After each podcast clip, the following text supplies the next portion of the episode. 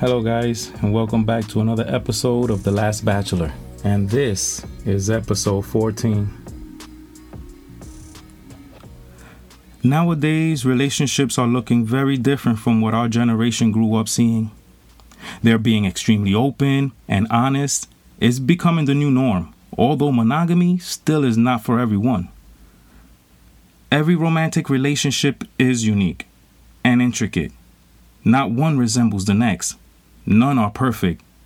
It's for this reason you often hear wise people say never get involved in couples' issues because only they know what's going on in their universe. Truer words have never been uttered.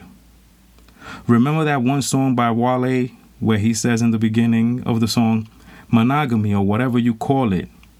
I'm starting to think it ain't for everybody, but most of us rushing into it anyways he was actually saying the truth. Most people are not ready for what it really takes to make a relationship work. This type of dedication is not to be taken lightly.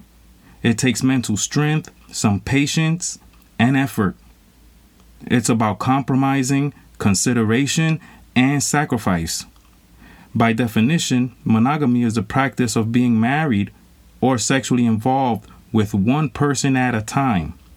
The harsh fact is not everyone can pull this off. And a survey conducted by Health Research Funding org found that 99% of Americans state that they expect their spouse to stay faithful to them. But that's not realistic at all.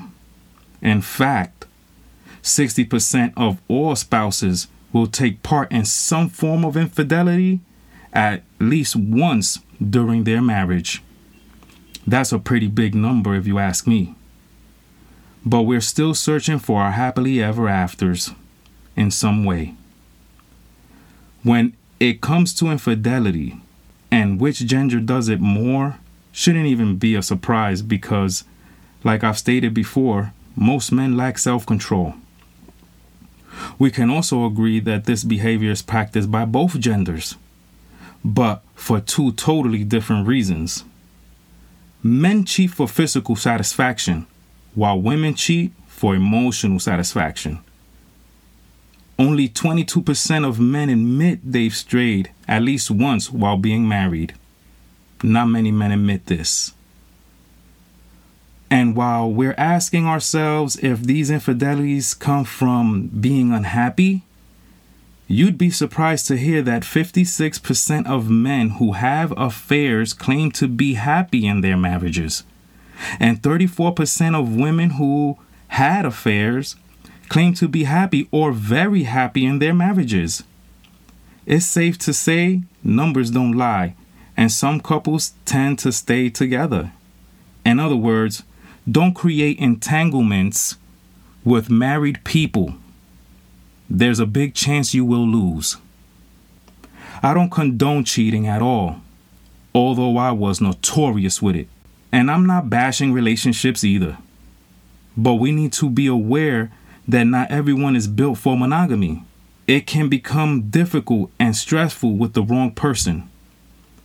We recently had a power couple go through a very public situation Will and Jada Pinkett Smith are a perfect example of what real married relationships go through.